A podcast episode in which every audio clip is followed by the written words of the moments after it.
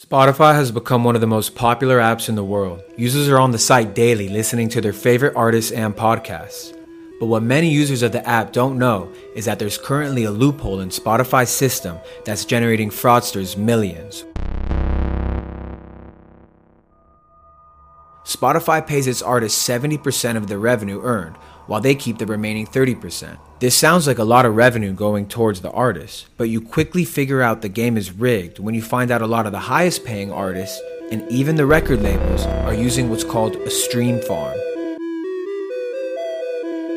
I am a phone farmer. I use smartphone. So imagine an artist or a record label who owns a warehouse. In this warehouse, they have 800 iPhones. Each iPhone is logged into a different Spotify account. Because you only have to listen to a song for 30 seconds for it to count as a full stream, many of these stream farms will use a bot on the devices. These bots will go through an artist's catalog, play a song for 30 seconds, and then go to the next one.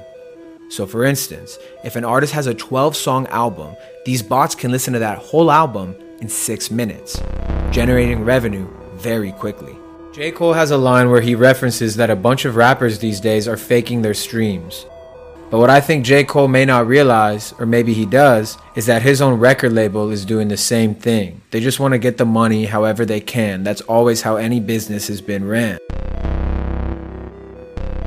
There's a video on YouTube called Music Industry Exposed Fake Streams. And a guy named Michael K. Williams goes into an underground warehouse slash studio and checks out all the devices they got running and all the money they're making. The man running it admits to working with some very high up labels. Michael K. Williams has since passed away. RIP.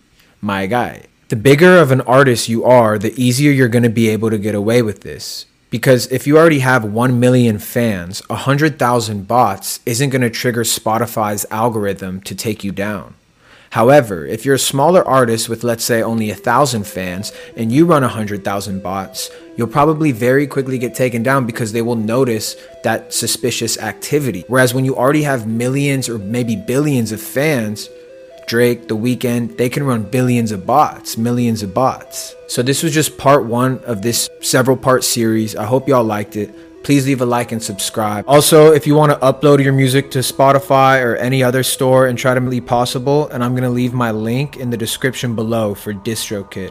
DistroKid allows you to upload your music to all streaming platforms and you get paid for every single stream.